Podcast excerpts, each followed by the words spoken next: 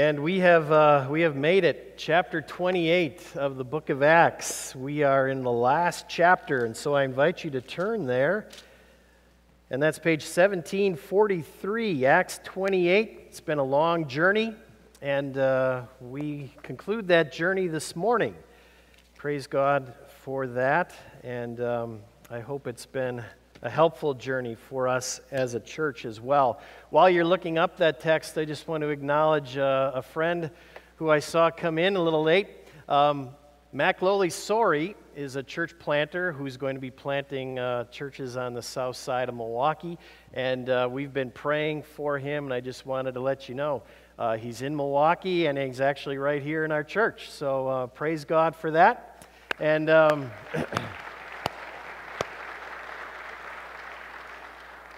And that means we don't stop praying, but now we really have to start praying um, for, for him and his work. And this must be your family with you.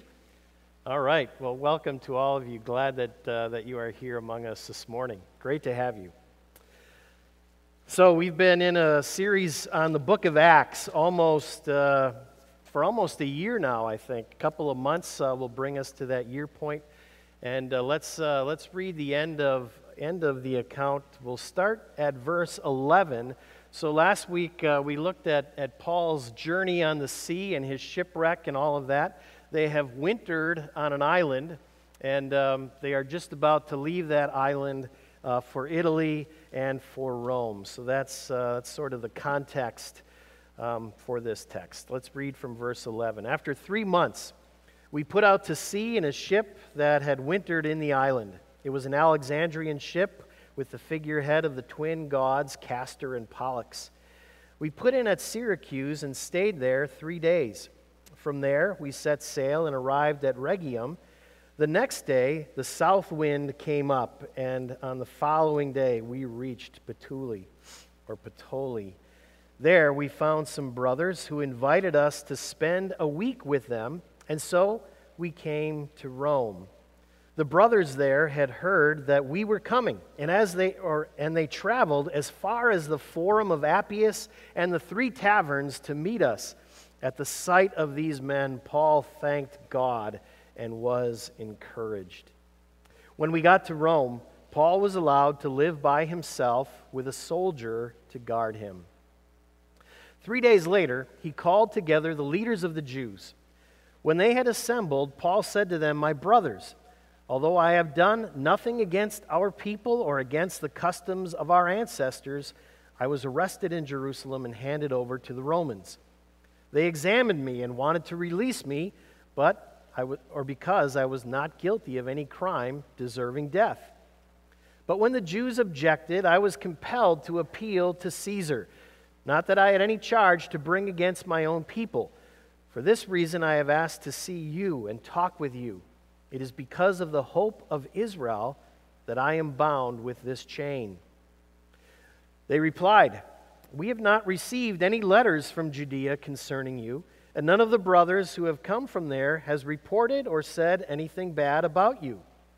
But we want to hear what your views are, for we know that people everywhere are talking against this sect. They arranged to meet Paul on a certain day and came in even larger numbers to the place where he was staying. From morning till evening, Paul explained and declared to them the kingdom of God and tried to convince them about Jesus from the law of Moses and from the prophets. Some were convinced by what he said, but others would not believe. They disagreed among themselves and began to leave Paul after Paul had made this final statement, the Holy Spirit spoke the truth to your forefathers when he said through Isaiah the prophet, Go to this people and say, You will be ever hearing, but never understanding. You will be ever seeing, but never perceiving. For this people's heart has become calloused. They hardly hear with their ears, and they have closed their eyes. Otherwise, they might see with their eyes, hear with their ears, understand with their hearts, and turn, and I would heal them. Therefore, I want you to know that God's salvation has been sent to the Gentiles and they will listen. For two whole years, Paul stayed there in his own rented house and welcomed all who came to see him. Boldly and without hindrance, he preached the kingdom of God and taught about the Lord Jesus Christ. And this is the word of the Lord.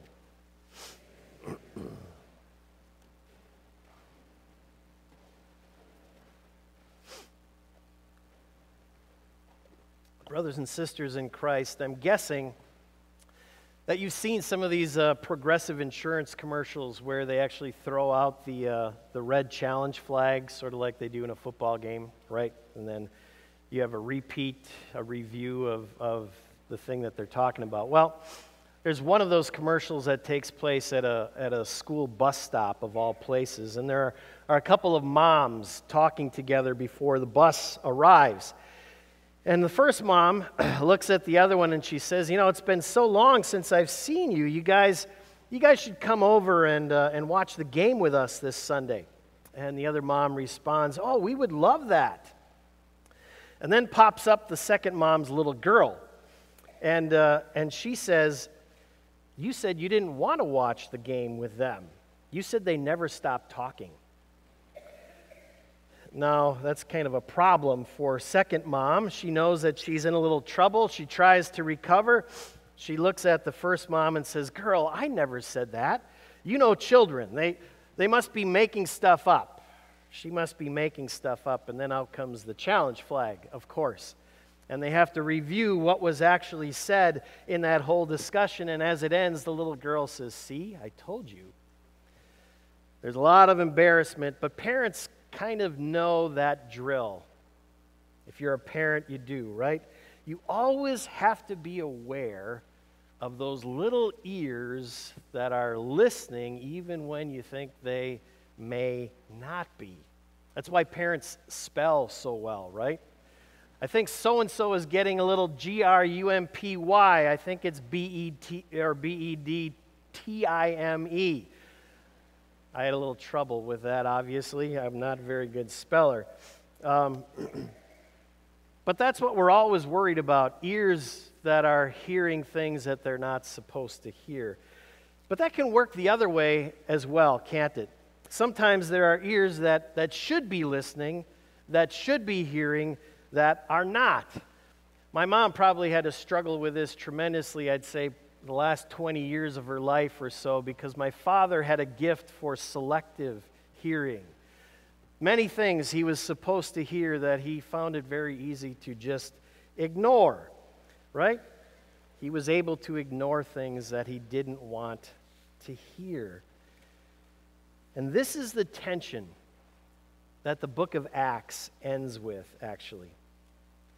Paul is here declaring the gospel to all of his friends, to all of his fellow Jews, his own people. But the Jews seem to have this form of selective hearing. They're supposed to be hearing, they're supposed to be listening. There's something that's worth hearing, but they don't hear it. Or else we could say they refuse to hear what he's saying. Their ears are not open to Paul's words. And, and that's sort of the way that this book ends. And I think when we get to this chapter and we hear, um, we hear Paul quoting the words of Isaiah from Isaiah 6, we have, we have a, a tendency to focus on those words in particular and focus on the sense of hearing more than anything else, as if this book is all about the ears. The ears.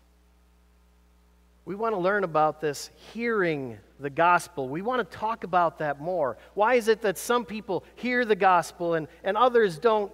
Why is it or how is it that our ears function, that our ears work? And I don't want you to get this wrong. We do have a responsibility, the Bible tells us over and over, for how we listen and how we hear God's word. But I don't want us to forget, friends, that from beginning of the book of Acts to the very end, this book is more about the mouth than the ear. It's more about talking than it is about listening. I think it's fitting as we conclude this book this morning that we also, you know, spend a little time reviewing some of the things that we've already heard. And if we go all the way back to the beginning of the book of Acts, you'll remember that Jesus commissions his disciples there to be what? To be his witnesses. His witnesses. Now, a witness is someone who speaks about what they have seen. A witness uses her mouth. And this is the calling of the church. This is the calling of the next man up. It's to speak, to keep repeating what it is that we have seen, to keep witnessing to Jesus, to his life, to his death, to his resurrection, to his ascension. We are called to keep speaking, to keep witnessing. And in this final chapter of Acts, we see that Paul fulfills that responsibility to the very end, doesn't he? Um, he continues to be a witness for Christ. And he puts everything that he has into that task, friends. If you look at verse 17, and I hope you still have your Bibles open, verse 17 there says that three days after he arrived at Rome, three days. Think about all that he went through on his trip to Rome, the shipwreck, all of that. He gets to Rome, and it's three days later that he's already um, gathering his people together to introduce himself to them, to tell them why, he, why it is that he's in Rome. And then you get to verse 23. Okay, he welcomes all of these people to what seems to be a rented place of his own. He's allowed to live in his own residence um, even though he's under house arrest. And we read there that, that a large number, even larger numbers, come to visit him. And from morning till night, Paul opens God's word with them. From morning till night, he opens the law, he opens the prophets, and he explains to them about the kingdom of God and tries to convince them about Jesus Christ. I mean, Paul is, is, is totally sold out in this task of witnessing for Jesus Christ. Paul never mails it in, does he? Not when it comes to witnessing to his Lord. It's clear that he loves Jesus. It's clear that he loves the people that he's talking to. It's clear that he believes what he's telling them, and he wants them to believe it too. Paul is a sold out witness for Jesus Christ. And yet, and yet, in spite of all of that, we also see something else here that we see again and again in the book of Acts. Verse 24 Some believe and some do not. Some believe and some do not. And we wish it weren't so, but this always seems to be the case. The word divides, Jesus divides. Some believe and some do not. But here's something that I'd like us to take note of, and that is that Paul is not in control of the results of his labor. Paul does not control the results. Paul witnesses, but he doesn't control who is, who's going to believe and who isn't. Who does control that? God. God controls that. Okay? And that's important for us to understand, friends, that God controls the ears. And God controls the heart that must change, that must turn. And it's important for us also to understand that the God who is in control of these things is far beyond us and we don't always understand, nor can we understand his ways. And sometimes we forget that. And when we do, we might be tempted to try to predict who it is that, that might actually listen, that might actually hear the gospel, and, and predict also who will not hear Who's going to be open to the gospel and, and who might not be? And that might influence our mouths and to whom it is that we really speak. And there's, there are somewhat good reasons for why we might try to predict who will hear and who will not. There are many predictors for that that we get right out of Scripture, right? For instance, Jesus talks quite often about how the rich might ignore the gospel, the poor might accept it, the powerful might denounce it, the weak might accept it. There are all these generalizations that we find in Scripture. 1 Corinthians chapter 1 talks about the cross, right? And the cross, it says, is a stumbling block to the Jews a stumbling block to the Jews. And we see that played out in the drama of Acts over and over again. Time it is, time and again, Paul goes to his own people only to be frustrated by their unbelief. Frustrated by how often that unbelief takes the form of, of hostility and aggression and even persecution that comes back his way. The cross is a stumbling block to the Jews, says Paul in 1 Corinthians. Should we even bother taking the word to the Jews? He also says in 1 Corinthians 1 that the cross is, is, a, is, is foolishness to the Greeks. And again, we see this played out in the book of Acts. It's almost the entire um, second half of the book of Acts when we see Paul bringing the gospel to whom? To the powerful, to the elite of his, of his world to governors like Felix and Festus, and to all of the important people in the cities. If you read who these people are who are listening to Paul defend himself and defend his faith and declare his faith, they are all the elites of his own society. And think about this. When you read about all of these testimonies in the book of Acts that Paul makes in defense of his faith, how many conversions do we hear about? Was Festus converted? Was Felix converted? Will Caesar be converted? The truth is, we don't know the answers, but we're not told. We're not told that these people believe. Seems like the gospel spreads like wildfire among the commoners, but among the elite, it doesn't seem to have the kind of impact that we would think. And this, friends, can lead us to predict who we think deserves to hear the gospel and who doesn't. Who might actually listen and believe and turn to God and who will not. And yet, and hear this, friends, the book of Acts seems to warn us again and again that closed and open hearts cannot be predicted. They cannot be predicted.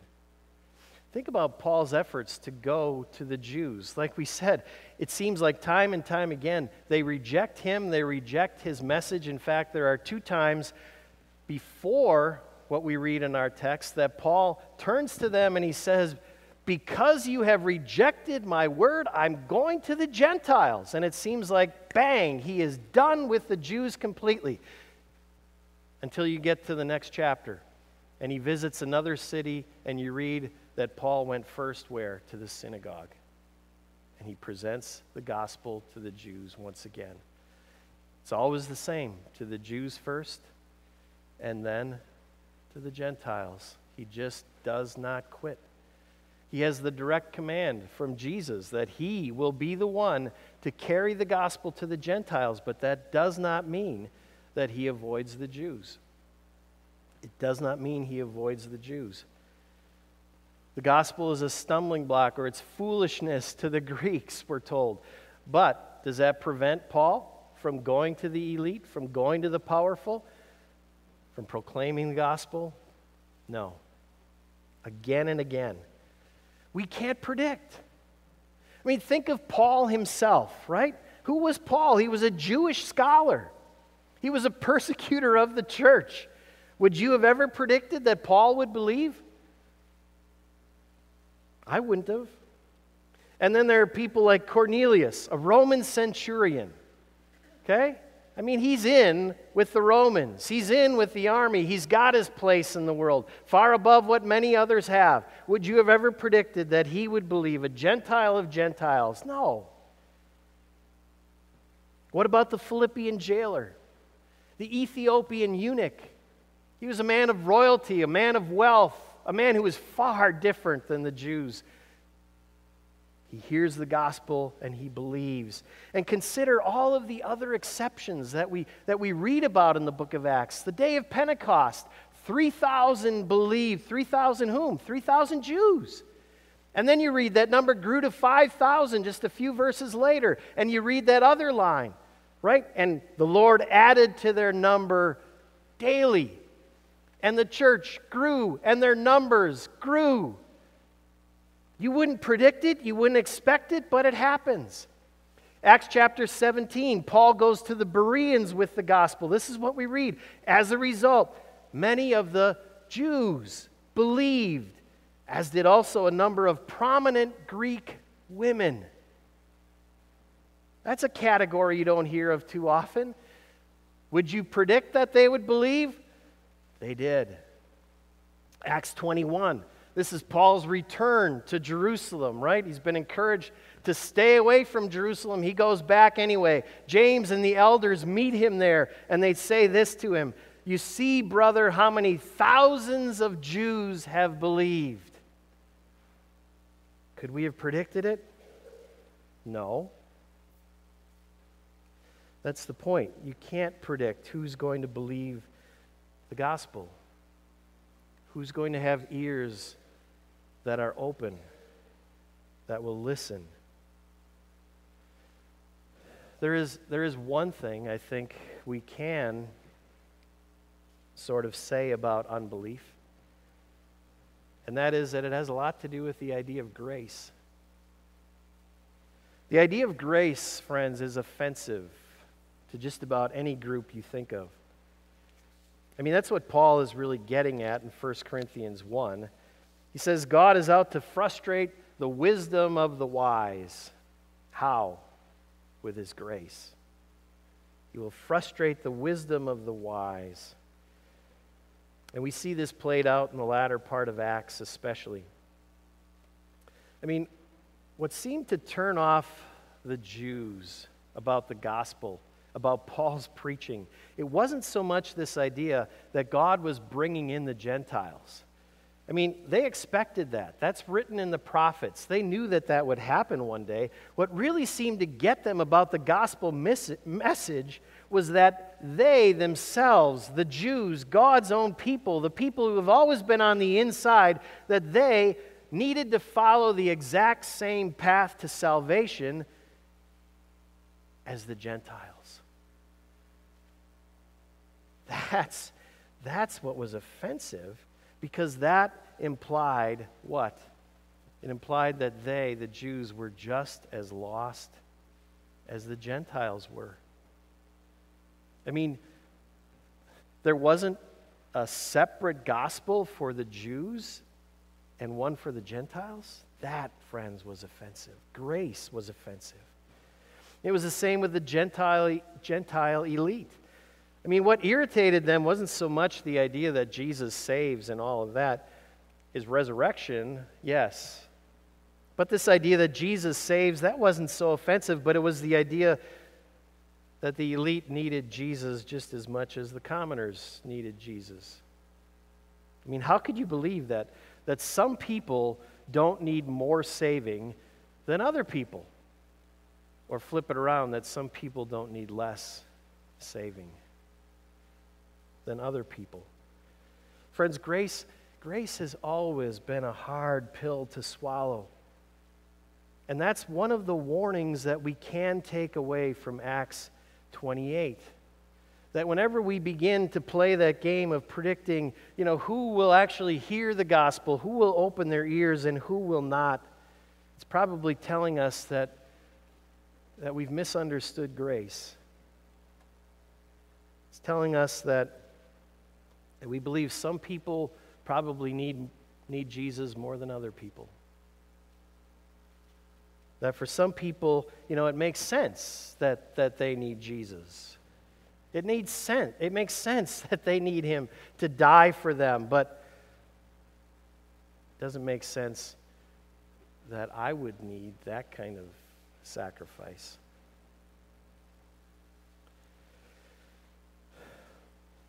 Jesus is less a need sometimes for us and more of a, a nice option. That's a dangerous place to be, friends. But, but the point of all of this is that we all need Jesus, don't we? I mean, we all need Jesus. It starts with me. And that's always where Paul started. I need Jesus more than anyone. I am the chief of sinners. And if Jesus can save me, then Jesus can save anyone. Not the other way around. It was never, if Jesus can save you, then he can certainly save me. No, it was, if Jesus can save me, then he can save you. And so, what are we? We are witnesses. Witnesses to Jesus, to what we have seen and heard, witnesses to what he has done in our lives, in my life. And witnesses what? Use their mouths. Witnesses use their words. And the ears and the heart that's God's domain. That's God's domain. And we have to leave it there. Hearts and ears must be opened by God. The ears that hear, the heart that understands and turns, the one who controls all of that is God. We discover that right in the beginning of our text. I mean, it's repeated. We, we hear it again, I should say, at the beginning of our text. Verse 15. Picture this scene, right? The brothers come out from Rome to meet Paul on his way into the city. And just think about that scene for a moment. Paul has never been to Rome. Paul's never been to Rome. These aren't his converts. This is his first time here. Paul, whom, whom Acts presents throughout as, as the primary missionary, the great missionary, the great one who evangelizes everyone.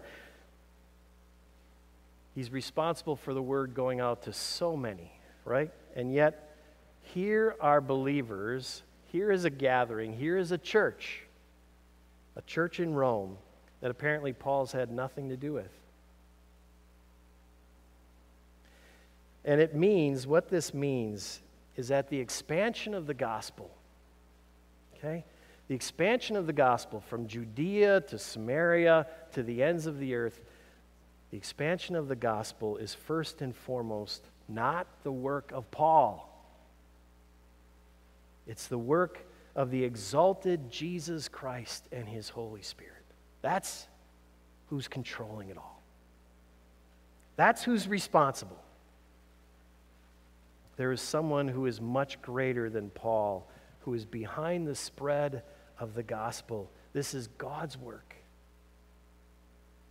This is God's work. Paul has been called to be a witness, but it's God who opens the ears, it's God who opens the heart, it's God who's always at work. When we are witnesses, when we open our mouths, it's God who is at work. It's God who is opening ears and changing hearts.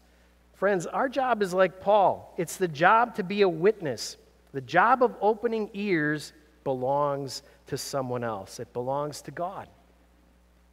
And therefore, our job, our job is to witness to all, to everyone, to Gentiles and Jews, to women and men, to the elite and to the common. Our job is to witness to the woman who cares for your children and to witness to the family whose children you care for. Our job is to witness to your patients in the hospital and to the nurse who empties your bedpan. Our job is to witness to all. Look at what look what Luke writes in verse 30. For two years, Paul was in Rome. Two years, and what? He welcomed who? He welcomed all who came to see him. Doesn't say he welcomed the Jews, or he only welcomed the Gentiles, or he only welcomed the men and not the women. No, it says he welcomed all. And you read that just after you read that God's salvation has now been sent to the Gentiles because the Jews wouldn't listen to it. And you would think, well, okay, so Paul might welcome, he might speak to the Gentiles, but no, it says he welcomed everyone, he welcomed all. And he did with them just what he did with that gathering of his own people in that room in his own rented house. He preached to them the kingdom of God and taught them about Jesus Christ.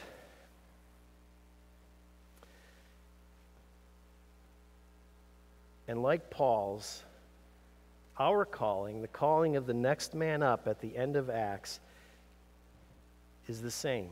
And it's the same at the beginning as it is at the end. Our call is to be witnesses.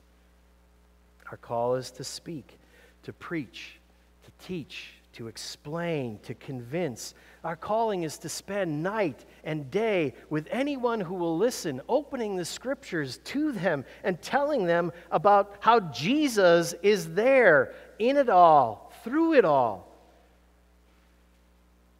Our job is to love and to tell and to rejoice in God's grace and to trust that He is still at work in ways that we could never, ever predict. Friends, is there someone in your life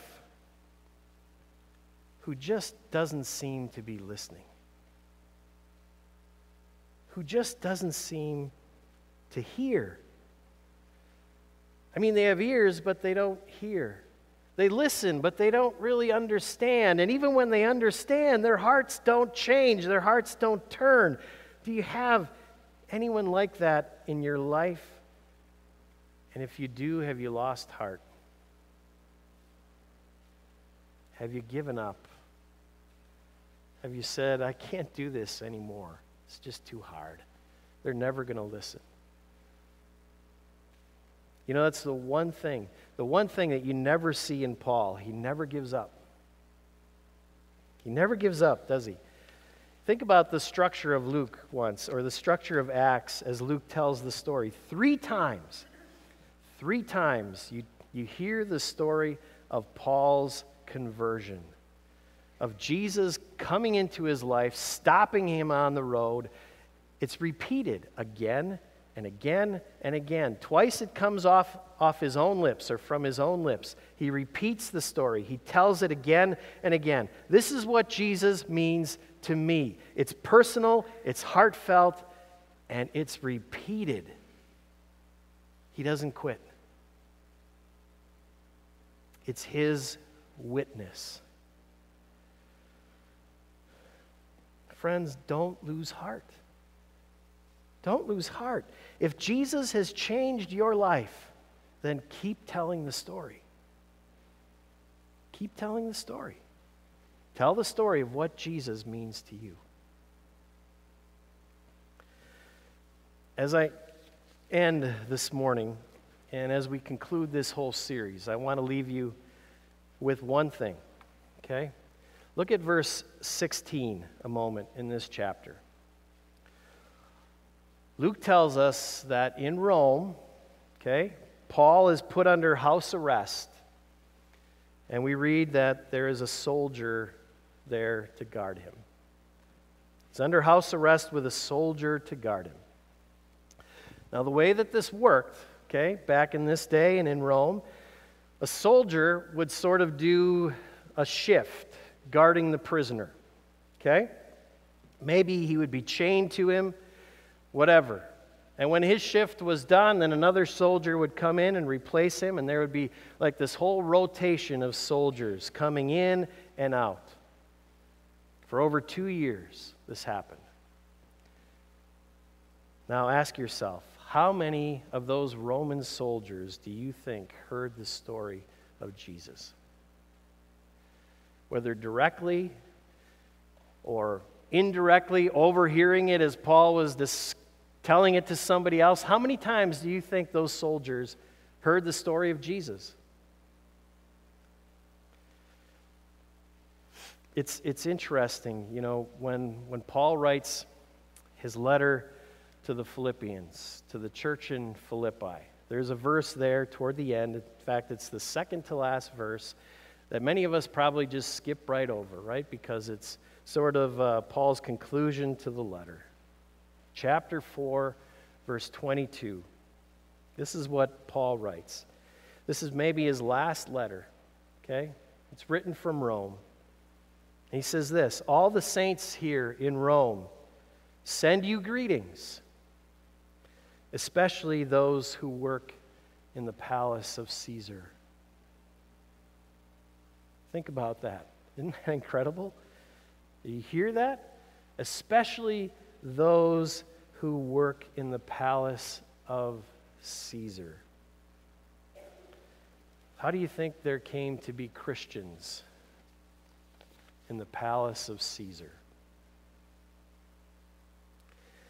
Well, there were these guys who were chained to Paul on and off for about two years. And they kept hearing about Jesus. They kept hearing the story of the gospel. That's how they became Christians.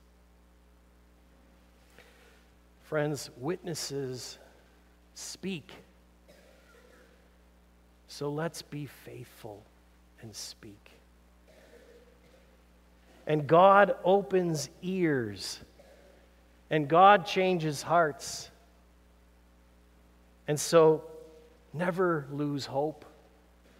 Never lose hope. And the church grows to the ends of the earth.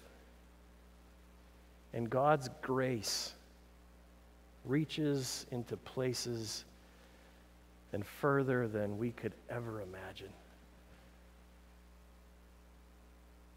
Let's bow together in prayer. Jesus Christ, King of Kings, ascended Lord who reigns in the heavens,